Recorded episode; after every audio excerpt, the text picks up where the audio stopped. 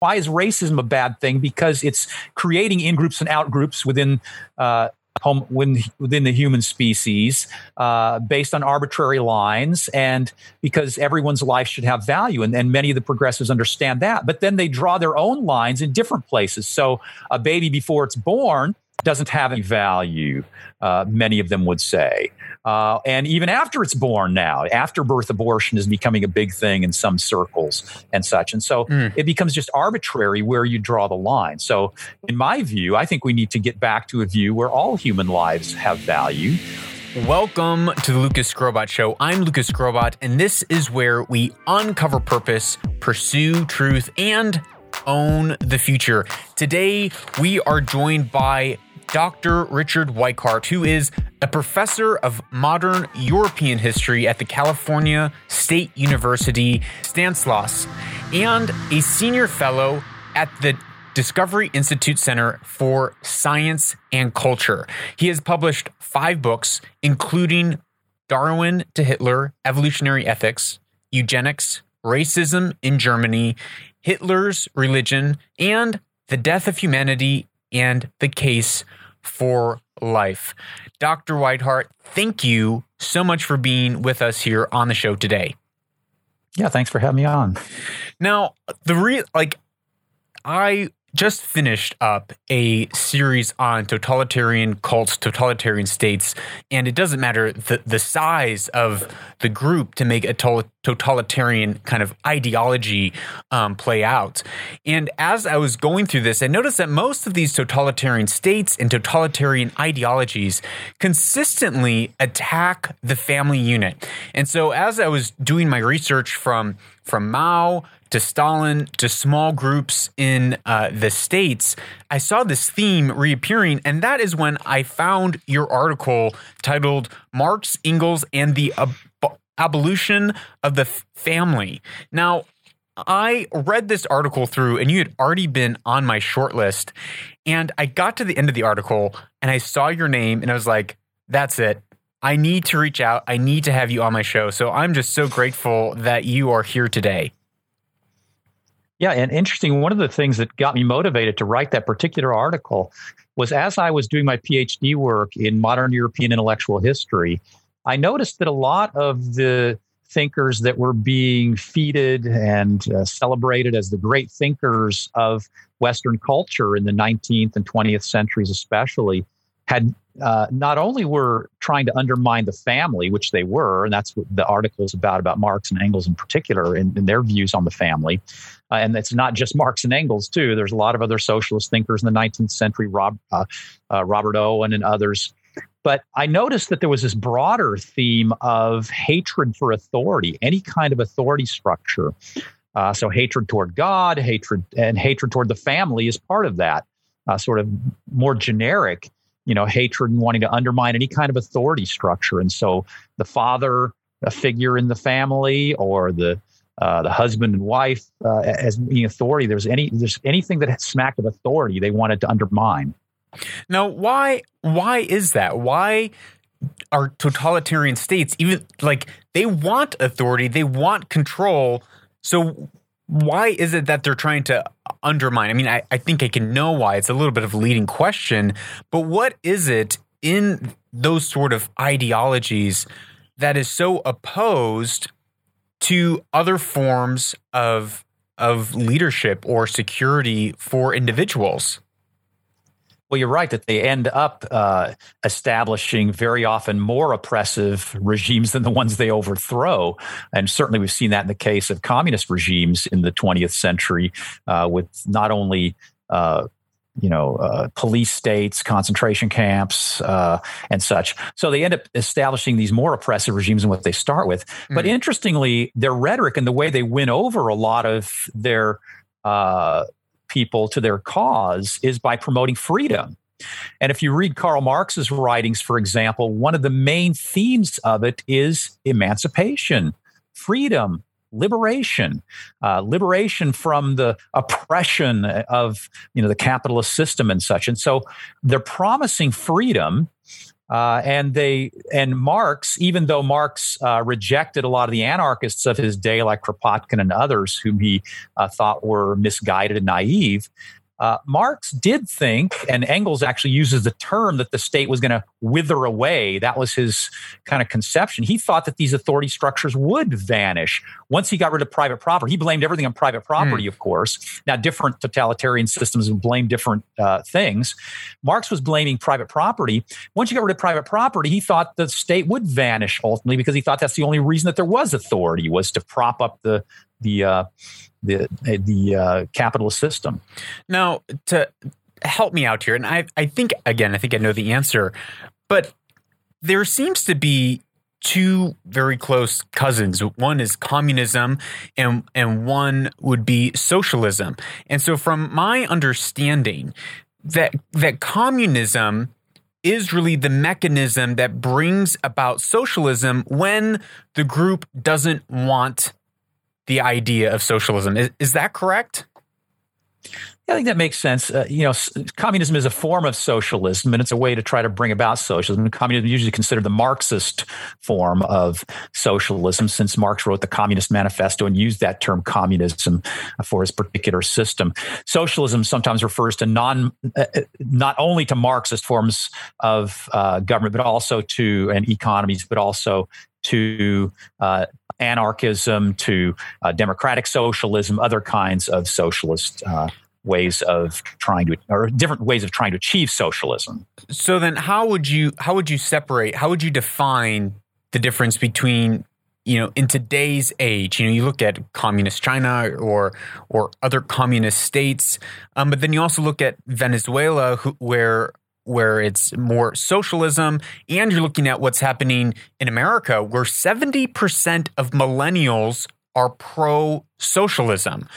And and so in my mind, I always kind of equate them to be very similar.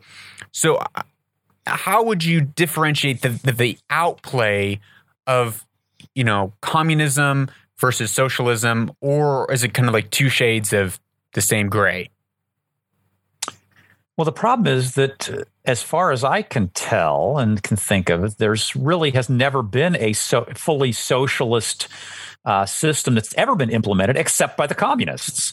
so it's kind of difficult to under to know if it's even a possibility, if that even could happen, uh, because it's never happened. I mean, the the closest we probably come was the UK uh, in the post World War II period, when the Labour Party, which was a fully socialist party in mm. their goals, was elected into office, did have a majority in parliament, and began trying to implement some of their socialist policies.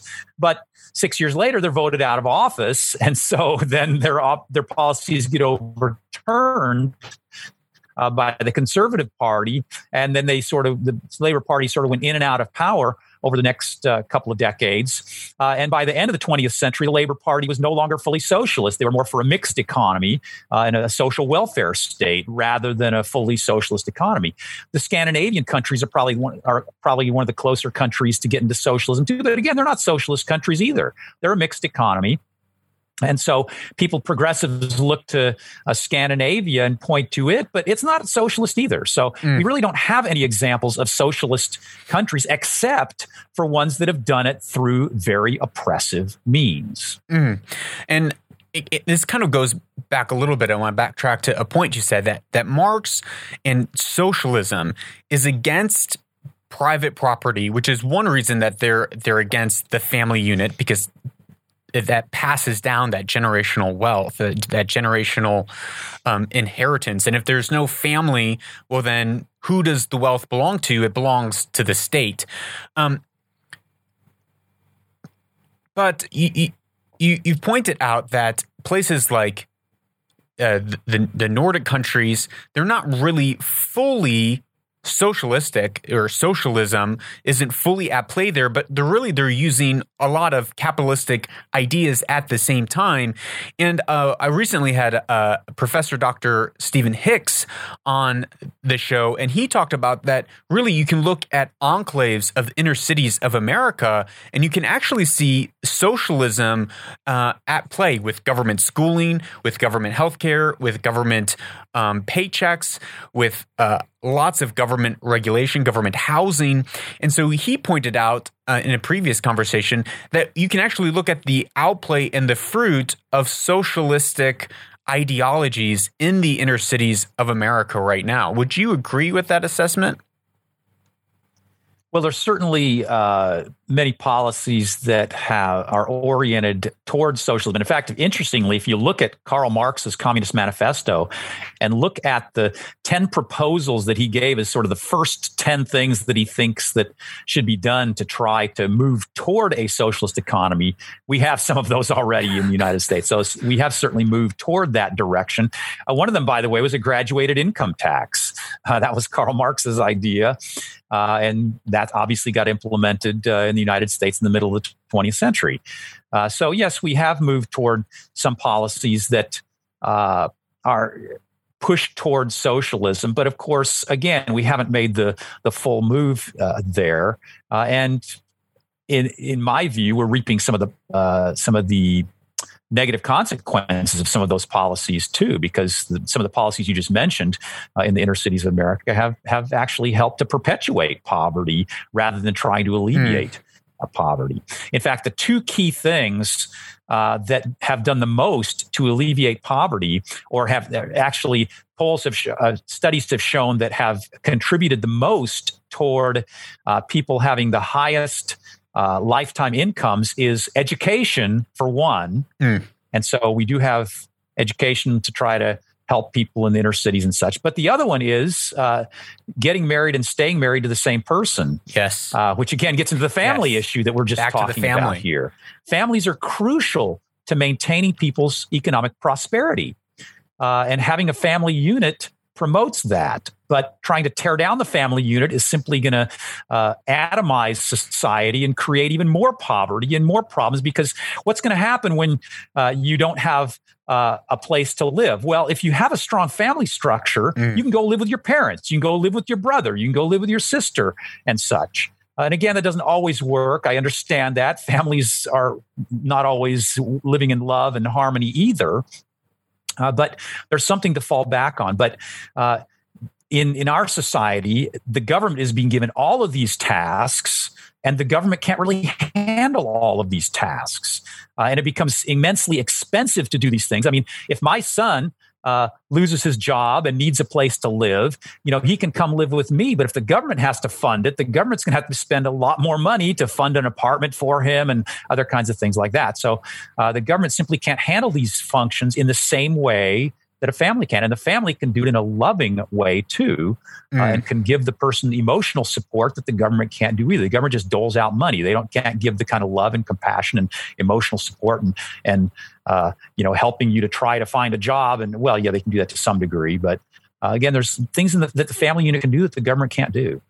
Now, you know, right now in America, there's movements such as Black Lives Matter, which explicitly says that they oppose the family unit and they they oppose you know the the cisgendered white male oppressive system and they want to break down the, the traditional family unit and see more like villages uh, uh, of communities where everyone's taking care of everyone. And you touched on this in your your article on on Marx and Engels and the abolition of family.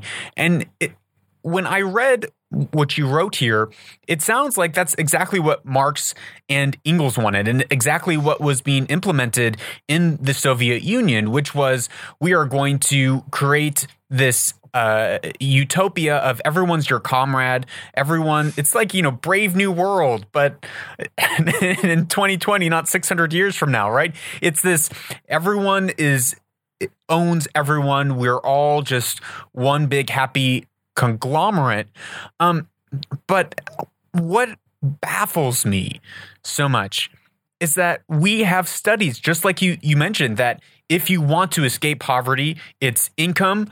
Don't have babies until you're married, and don't get married until you're after 21, or, or wait until you're 21 to have children. If you do those three things and you have that family, you are going to escape the the grips of poverty by astounding, astounding numbers. So why why is it that we're still still chewing on these bad ideas that it, it doesn't take it doesn't take a microscope to look through history and and see the results of these ideologies. Yeah, since the 1960s, we've been seeing the negative impacts of a lot of the uh, sexual revolution that has come about, which was an un, uh, undermining the the family by uh, promoting mm. free sex and uh, sex outside of marriage. You know, all sorts of family structures and such, easy divorce and other kinds of things. We've been we've been seeing the uh, effects of those, and they're negative effects to a large degree. But I find it surprising uh, that instead of uh, deciding that we've gone down the wrong path, uh, at least those on the progressive side of the political uh, spectrum are just sort of doubling down and, and thinking we need to go even further uh, down that path and destroy the family even more. And you know, now we're at a position where in the United States, less than half of the children are actually being raised by their biological parents. So, in many respects, we have undermined the family and destroyed the family uh, structure. We haven't completely undermined it and destroyed it. Uh, there still are vestiges of it, and there still are, are many people who are living in their family units. Uh, but there has been a, a, huge amount of destruction, and we're living with the uh, emotional problems that these children are carrying with them to school, uh, just the problems that then they're going to come on on the heels of that, of uh, alcohol and drug dependency and other things, and suicide rates and other kinds of things going up. And yet, again, we're sort of, you know, as a nation, we're just sort of doubling down on let's do it even more uh, instead of recognizing that we've created some huge problems that we need to that we need to turn back and go back to uh, some of the old ways. But it would seem it would seem that I mean, and you right write about this in your book, The Death of Humanity and the Case for Life. You write about how when we when we lose God and when we lose when we lose God, we lose morality. And when we lose morality, we lose any sense of, of grounding or meaning or what is moral or immoral because we're just we're just a clump of random occurrences from billions of years and you know we just accidentally came to be. And and you write about that it's not just Marx and Engels that wanted to see these village-like families, but but people have suggested in in recent history that um, you know we shouldn't love our kids, we shouldn't kiss them, we shouldn't hold them. That you know if if you know, in a utopian society, kids would be passed around every four weeks to a new mom and a new family, and kids would be taken away from their families and educated by the states. I mean, it seems like it's not just that they're doubling down on a bad idea, but it's that they like this bad idea. That there's people out there mm-hmm. that are saying, no, this is actually the the world that we want to live in yeah, it, it's and and I'm in my book death of humanity i try to point out the inconsistencies within many of these people too because you're right. Many of them are actually denying that there even is any such thing as love. They see love itself as being simply a epiphenomenon of uh, evolutionary processes that have produced cooperation, and they try to explain this in a materialistic fashion uh, and such. And so they they dispense with the whole idea of love at all. In fact, Sigmund Freud in the early 20th century, of course, one of the most famous uh, psychologists uh, said that uh, love your neighbor as yourself was really a bad idea, you know. And so he actually very forthrightly confronted and challenged the idea of love. Man. Friedrich Nietzsche quite obviously uh, did that. Friedrich Nietzsche claimed that compassion was a bad thing, you know, that we we shouldn't have love and compassion for those that are needy and and poor and sick. Rather, we should try to dominate and oppress and crush, you know, other people. So uh, but on the other hand, there's a lot of progressives today that recognize that's not right. There's a lot of progressives today that the reason they hold the progressive views is because they do have some right. sense in which human life has value. Well, and that's what's that's what's confusing. It's you know uh, to paint with a very broad brush, they would say that the the right is is more hierarchical and and and more care, caring about the individual and doesn't really regard those who are at a disadvantage where where they basically paint the left as um, or the progressives as people who are more compassionate and caring about the dispossessed and the needy, and those who are stacking up at the bottom of society. Yet at the same time, by and large, and this could be a, a gross, a very gross generalization, it seems like those that are on the progressive left are also those who are denying any sort of of truth. I mean, the, the UN stated uh, about in this article about social justice that anyone who believes in absolute truth and justice are are a, are not a good comrade and not good proponents of social justice, and we shouldn't seek their support in social justice. So it seems to me that that those who are really strong op- opponents or proponents of social justice, at the same time, they're saying truth is completely subjective. And the issue that I have is if if truth is subjective, then where do we have our moral grounding? Where do we have our our moral underpinning? It's a very question. And of course, the word justice itself, as you're suggesting in this phrase social justice, then really becomes meaningless. It becomes nonsensical.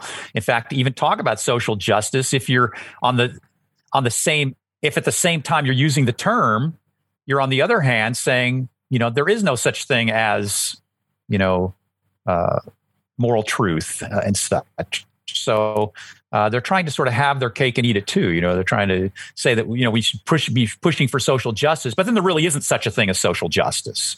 Uh, that thing really doesn't exist. And so, uh, one thing I've tried to uh, look at is trying to show that many of these people do have moral standards, moral uh, things that they don't think are really uh, negotiable now, sometimes if you try to press them, sometimes they will try to say. I mean, I, I have a colleague uh, who I've uh, talked about some of the, some issues, like for example, racism with, and I've sort of pressed him and said, "Well, uh, isn't racism objectively wrong?" Mm. And his response was, "No, it's not objectively wrong." But yet he still wants to fight racism, and he's got this passion for fighting racism.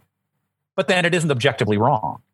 But then if it's so not, you've got to decide. You know, is is racism objectively wrong or is it not? But if it's not objectively wrong, then why should we care?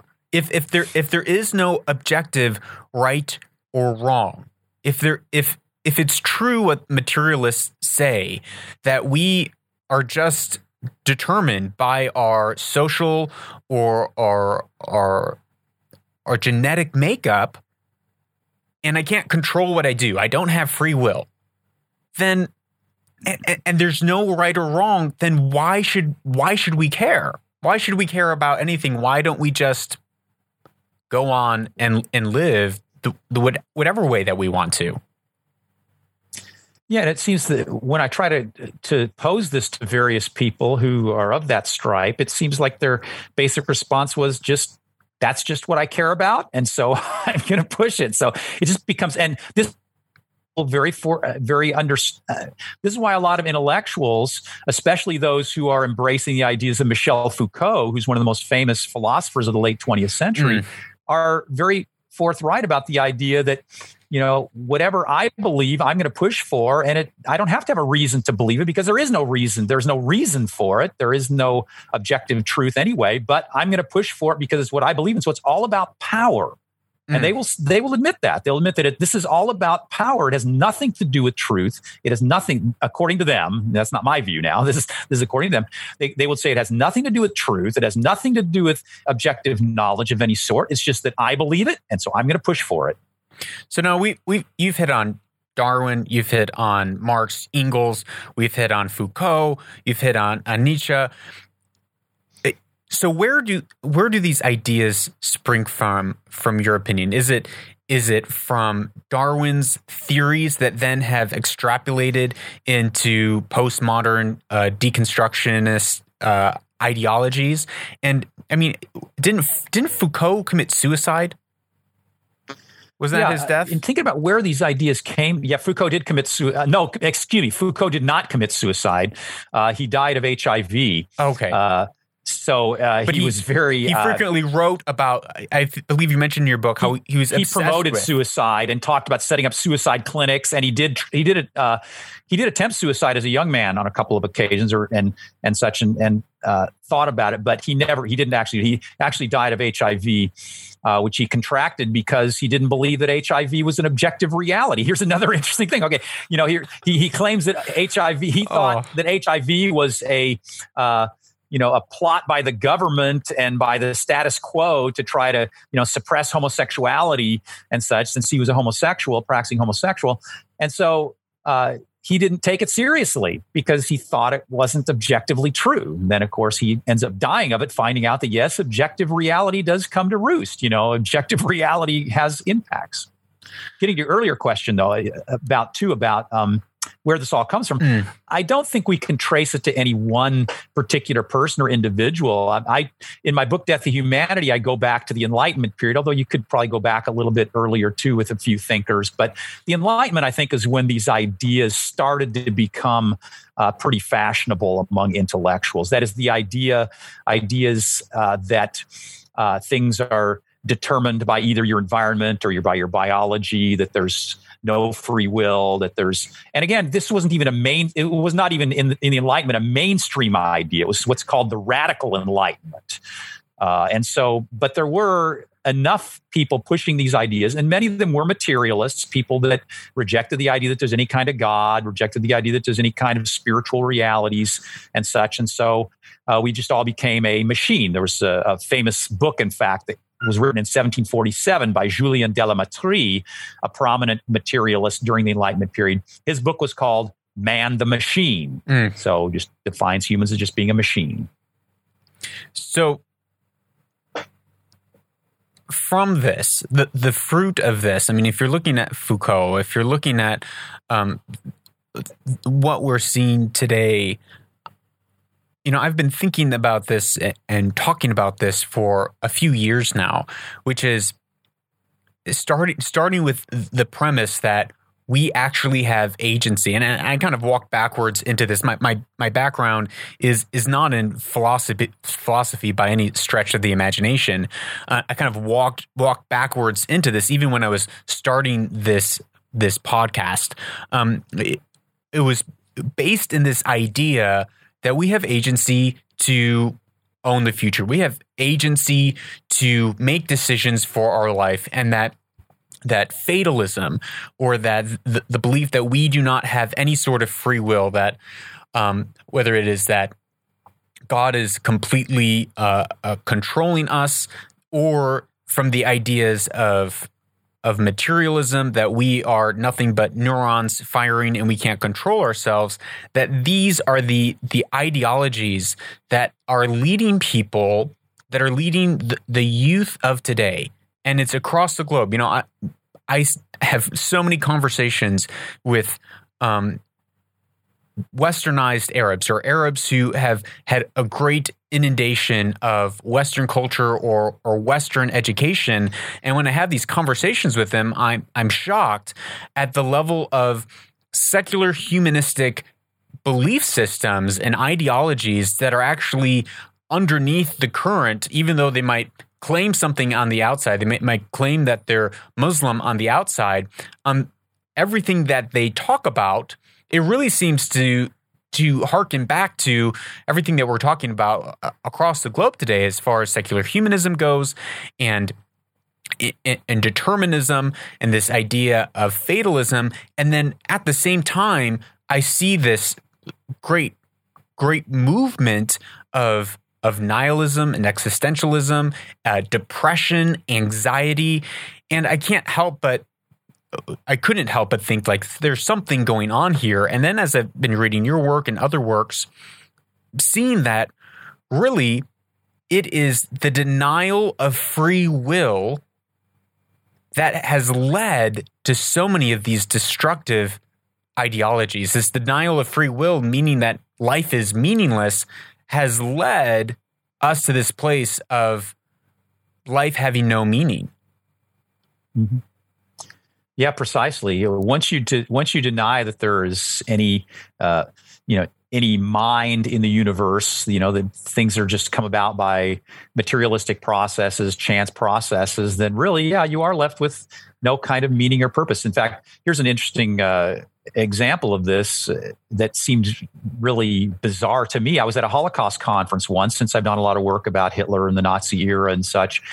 And the keynote speaker, who was a pretty well known Holocaust historian, was giving this talk, and, and he started talking about how the universe is 15 billion years old and he went through this evolutionary story about how humans arrived and you know and basically he was talking about it happening all by chance processes mm. and and things like that. And and I couldn't figure out where he was going with this and this is a Holocaust conference after all. So but anyway he finally gets to, to talking how this connects to the Holocaust and he said you know the, the end of it the end of that was didn't last a long time. It's just a very short thing but he said you know you know, millions of years, you know, millions or billions of years from now, you know, life is going to be extinct and such. And he said, Our task is to make sure that life goes extinct later rather than earlier. And I thought, well, given what you just shared with us about the meaninglessness and purposelessness of the universe, what difference would it make Hitler slaughtered six million Jews or if he slaughtered the entire human race? Uh, you know, there's no meaning and purpose in the universe, then there's no meaning or mm. purpose in life or death. Mm. And so, why, like, where, where do these? I, I think we've kind of hit on it a little bit, but with these ideas, it's not just meaninglessness that that comes forth. It's not just this nihilism, but really what comes forth and what you lay out in your book, The Death of Humanity, is it's from this idea of Darwin and evolution, or from the idea of really of, of materialism, as you've put it. It's not just one person that has developed this ideology. But from that, we get, well, the individual doesn't matter.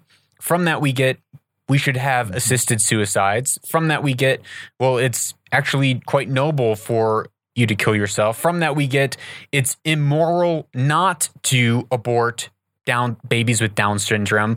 From that, we get well, we should have you know post birth birth abortion legal up to you know however many days. From that, we get these these you know obscure metrics of how we should measure whether a person is a person or not, and like how do we how do we combat that i mean it's not these these are very small ideas that seem to spiral into uh, crazy sorts of conclusions, what is it that that we can combat that with in in this modern day and age? Well, you know, I think you're you're right that once you decide that life has no meaning or purpose and such, and that's your your philosophy, that mm. it does.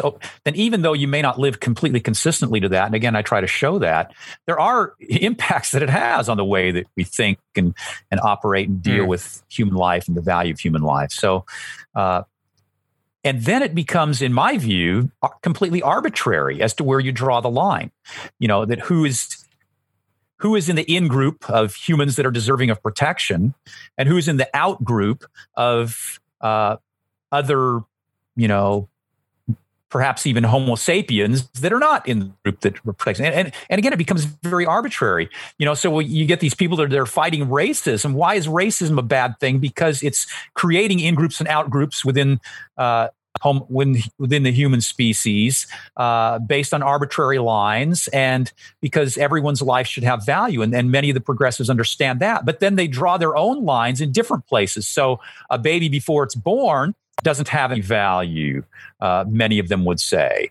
Uh, and even after it's born now, after birth abortion is becoming a big thing in some circles and such. And so mm. it becomes just arbitrary where you draw the line. So, in my view, I think we need to get back to a view where all human lives have value and where we understand that, me- that life does have meaning and purpose. And that meaning and purpose isn't just built upon whether or not that person has particular characteristics of, let's say, uh, rationality or ability to plan the future or things like that, that some uh, bioethicists are now saying that that's what makes a human being a person. There's a so-called personhood theory, which is the idea that there's a difference between a human being and a person.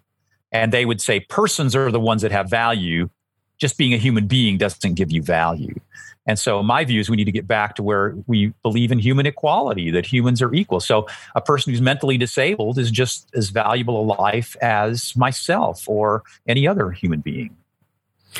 And how, going back to the people wanting to destroy the family unit, it seems like there, uh, time and time again throughout history, people are, are working to destroy the family unit. And I can understand from, you know, maybe a, a Christian Judeo worldview of why the family unit is important.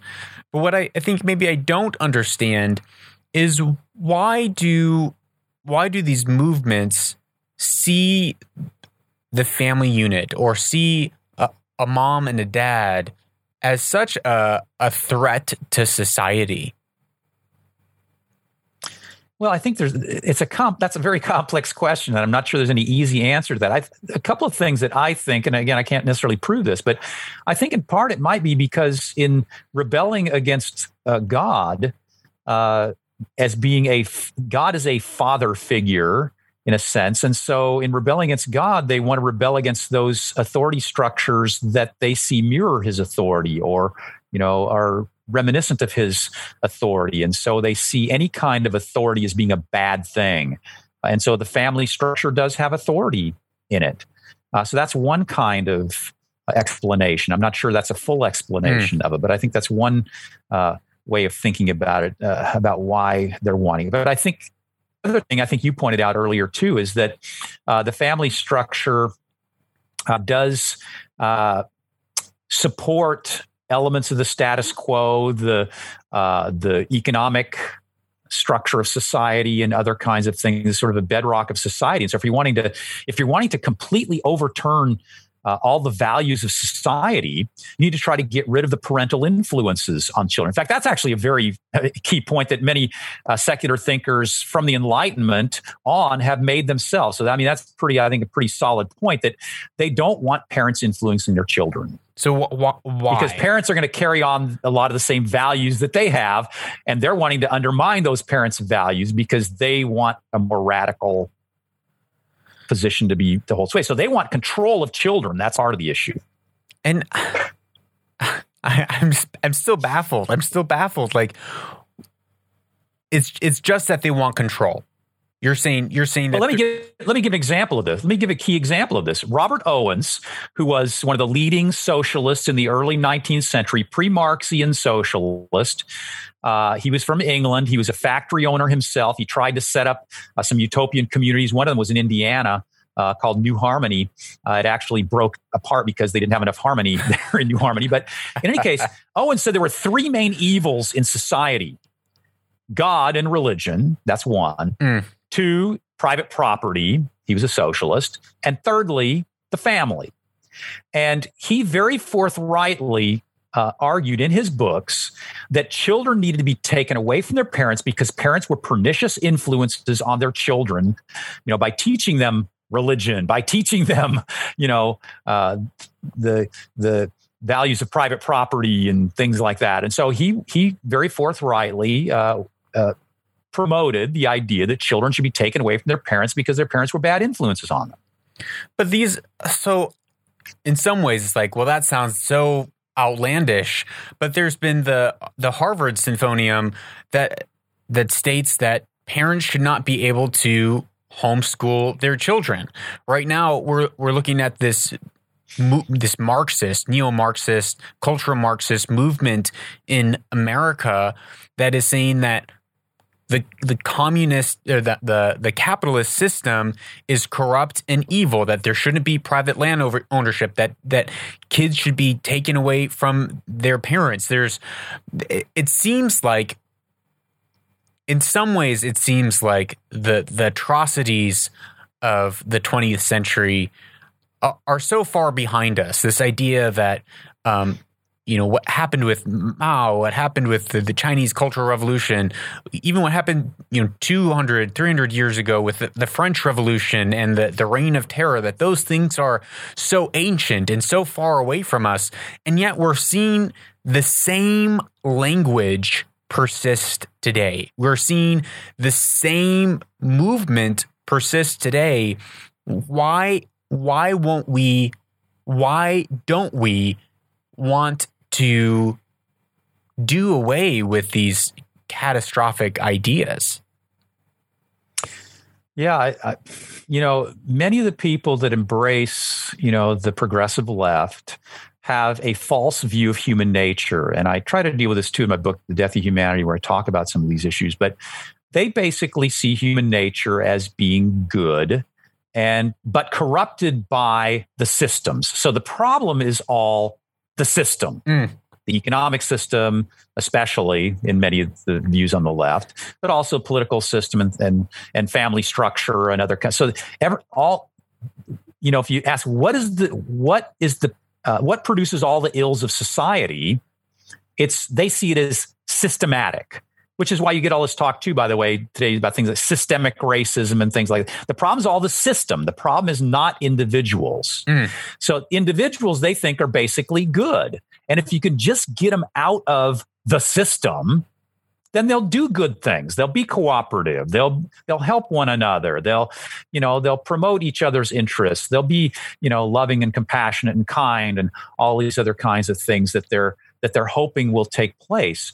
But of course, the irony is that when they start trying to undermine things like the family and private property and other things like that, where then does that authority reside once you take it away from the family and once you take it away from business owners and things like that? It resides in the government. Mm. Now, again, many of these leftists, especially on the far left, think wrongly that the government's ultimately going to vanish once you get rid of private property and the family and all these, that the, the, the, government will vanish too, and you'll just have an anar- you know anarchist society where everyone works in cooperation and harmony and love uh, with one another. But what the irony is that no, the government then becomes the authority and becomes the oppressor instead of you know the economic system. And you know when I talk with Marxists and and anarchists and people who are on the far left, you know, I admit there are there are injustices. There are problems with the capitalist system. It's not like it's a it's a one it's a completely wonderful system. The reason it's not a completely wonderful system is because of people. Because there are people involved in it. Mm-hmm. You know, mm-hmm. there's one I, there's one person who quipped. I forgot who said this, but one person said that democracy is the worst possible system imaginable except for all the others. you know, so, so the problem is that there are people involved in all of these systems, but they don't they don't believe people are the problem. They believe the system is the problem. That is all that we have for this first part of our conversation with Dr. Richard Weikart, who wrote the book The Death of Humanity. Stay tuned for the second hour of our conversation where we wrap this up specifically with how you can combat nihilistic ideologies in your life.